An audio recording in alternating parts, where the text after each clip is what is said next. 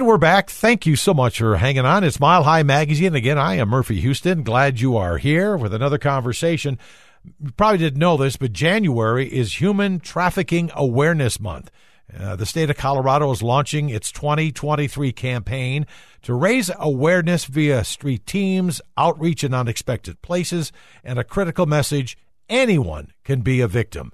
And joining us now to talk about that is Maria Trujillo, Human Trafficking Program Manager, Colorado Department of Public Safety, Division of Criminal Justice. Maria, thank you so much for coming on to Mile High Magazine today.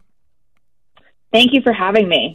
This is such a topic, and being in my business, uh, it's been a situation in Colorado for a long, long time.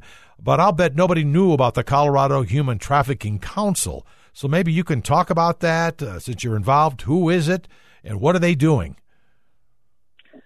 Thanks for that question. Yes, a lot of people don't know about the Colorado Human Trafficking Council, but it was actually formed through legislation in 2014, and it brought together a group of 35 members of the state from various stakeholders, law enforcement, um, academia, victim service providers, prosecutors, and um, also survivors serve on our Council of Human Trafficking.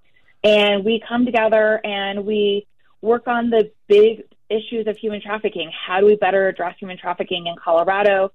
What does um, new legislation need to look like in order to better address the issue? one of the byproducts of the Colorado Human Trafficking Council is the statewide campaign. And that was something that we put together starting in 2017 and launched in 2020. So we do a lot of different things like that. We do data collection, we deliver training, and we also um, have an annual report that we submit to the General Assembly every year. And so we're we keep pretty busy on this issue of human trafficking. Well, I think people need to know how big an issue that is in Colorado. You seem to hear it in the news a lot, especially now with some of the immigration problems down at our border. That seems to be a pretty big topic of it. But how big is it in Colorado? That is a great question without a simple answer. We know that um, there's no way for us to understand the prevalence of human trafficking in the state of Colorado, but what we do focus on is the incidence of human trafficking. And we have seen, and that is the measurement of the t- of identified cases of human trafficking. So we've seen our numbers of prosecutions go up since 2014. We have seen the number of uh, victims who are served by our service providers continue to rise.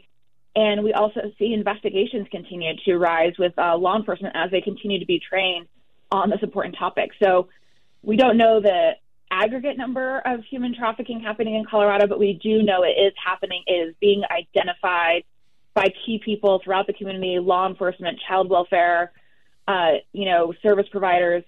So we know for sure it is happening in our state and all over our state. And, and maybe, uh, Marie, I'm getting ahead of the game here a little bit. Maybe we should back up a little bit for you to define what is human trafficking. That is a great question, and it's a good one to answer. Human trafficking is the exploitation of another person through force, fraud, or coercion from, for some type of labor, including commercial sex. Human trafficking consists of the denial of a person's human rights to freedom and basic dignity.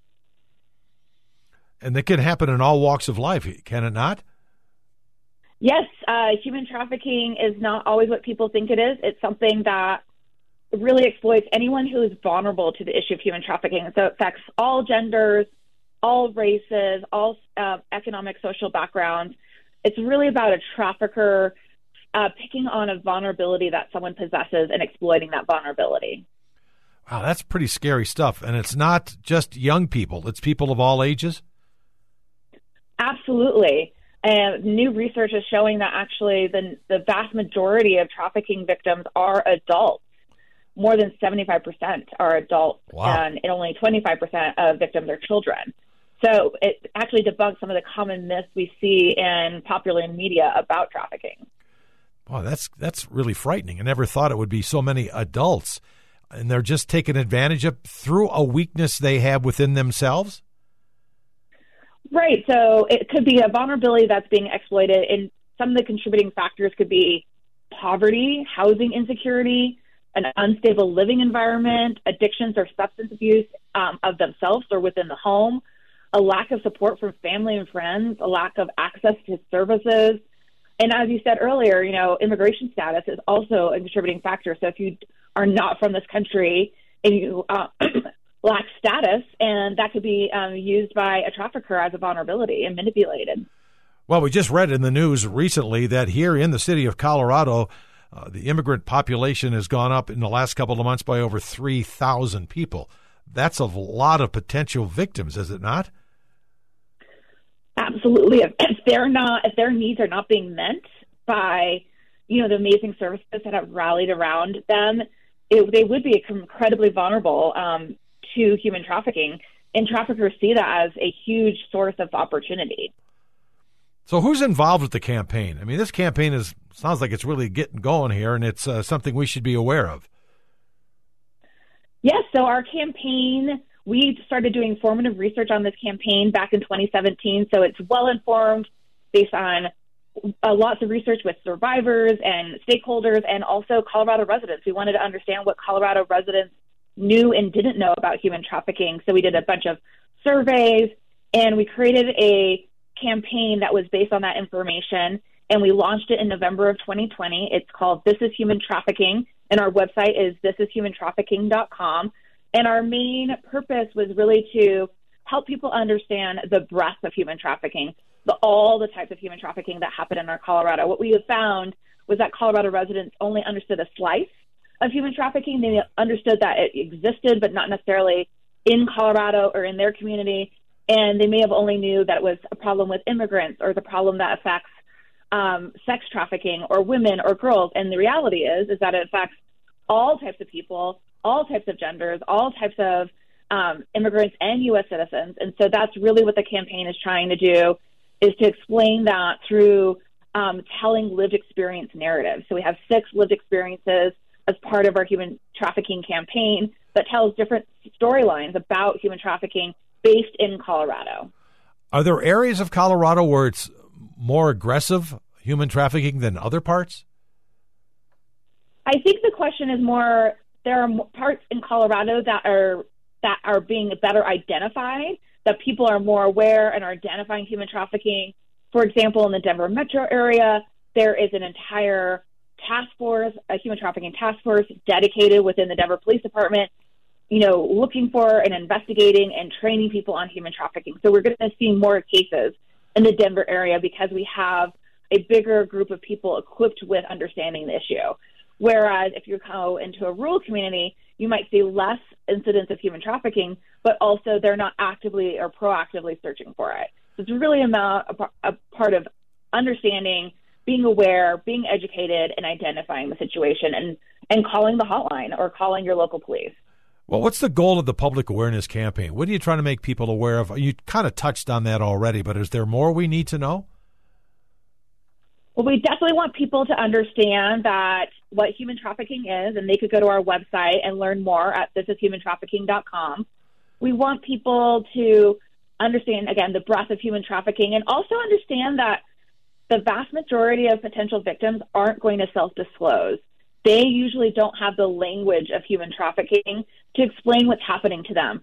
So we really want the public to have that language so they can help identify situations of human trafficking when the victim themselves can't communicate that um, on their own because they don't really necessarily know what's going on. We also want people to report suspicious um, circumstances to the Colorado Human Trafficking Hotline, and that number is 866 455 5075. So that's in case you suspect something's going on with somebody you might know. That's where I would go to report that. Absolutely. Or if you are, if you think you're um, a potential victim yourself, you could also call that number, and there are trained um, hotline specialists who are trauma informed and can help you get connected to services. So if you're a member of the public who is concerned about a situation that they might have seen, call the number. You could remain anonymous. It's available 24 7. Or if you think something is going on, because it's as our campaign focuses, is anyone can be a victim of human trafficking. And we actually have a page on our website that's dedicated to helping potential victims understand if their situation is human trafficking. And so Um, you could always take a look at that on our website and see if the things are just not adding up. And if you have a gut feeling, that sometimes is the right move to just um, take the, the first step in calling the hotline.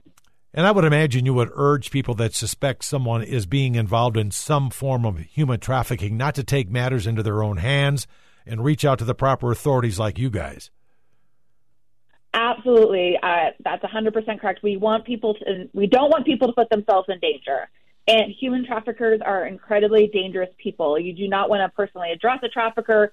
We don't want vigilantes out there. We really want people to be safe and protected from these um, criminals and report the information to the proper authorities. So we're talking with uh, Maria Trujillo, Human Trafficking Program Manager of the Colorado Department of Public Safety, Division of Criminal Justice. Have you seen the human trafficking situation locally gotten bigger because of COVID or any other matter? Has it grown much in the last few years? Uh, yeah, you know, I think it's growing in the sense that we're identifying it more. I think things like COVID and um, people coming here from Venezuela, like the immigration issue that you mentioned earlier, those are just adding more vulnerability. There's also a huge homeless, um, homeless and uh, you know housing housing instability situation here in Colorado, especially in the Denver area, and that makes people incredibly vulnerable to this crime. So we are seeing a lot of people who are in vulnerable situations who are not having their needs met in various ways, and when you have that, you have the potential for trafficking to flourish. And I'm sure these poor folks are just approached by these people that are just trying to take advantage of. They just probably come up to them on the street. Is there ways they meet each other? They have certain locations. How does that work? Um, for the most part, traffickers really try to build a trusting relationship with their victim. So they could present themselves as an, a potential employer, as a potential love interest, as um, someone who could provide a roof over, like, you know, a family that someone could provide a family, a roof over someone's head, that kind of thing. So, more often than not, the trafficker is someone that the person knows previously and has developed in a, a trusting relationship with, and then the tables turn. So it's not those typical situations that you hear in the media market, like on in movies like Taken, where someone is forcibly snatched from the street and thrown into a white van and taken away and um, handcuffed to a bed or something. You know, that's a great movie story, but it's actually not as typical when it comes to a human trafficking situation. Wow, that's just scary stuff. And how about the young people? They don't like these traffickers. They don't approach kids at schools because the schools are pretty observant for that stuff, right? Well, you actually could have people, you could have um, kids who are working for the trafficker recruit other kids in the schools. Wow. And use that as an opportunity. We've also had, you know, I have a really wonderful friend who is a survivor of human trafficking, and her, it was her um, her teacher who was a trafficker. So they really? met at school. That's unbelievable. Absolutely. Wow, yeah. that is so scary. Well, people listening now, how can they find out more about what's going on? How can they help? And if you are in a situation, where do they go? The website, the phone numbers, please. Maria, give us that again. Absolutely. So if people want to learn more about human trafficking, go to thisishumantrafficking.com.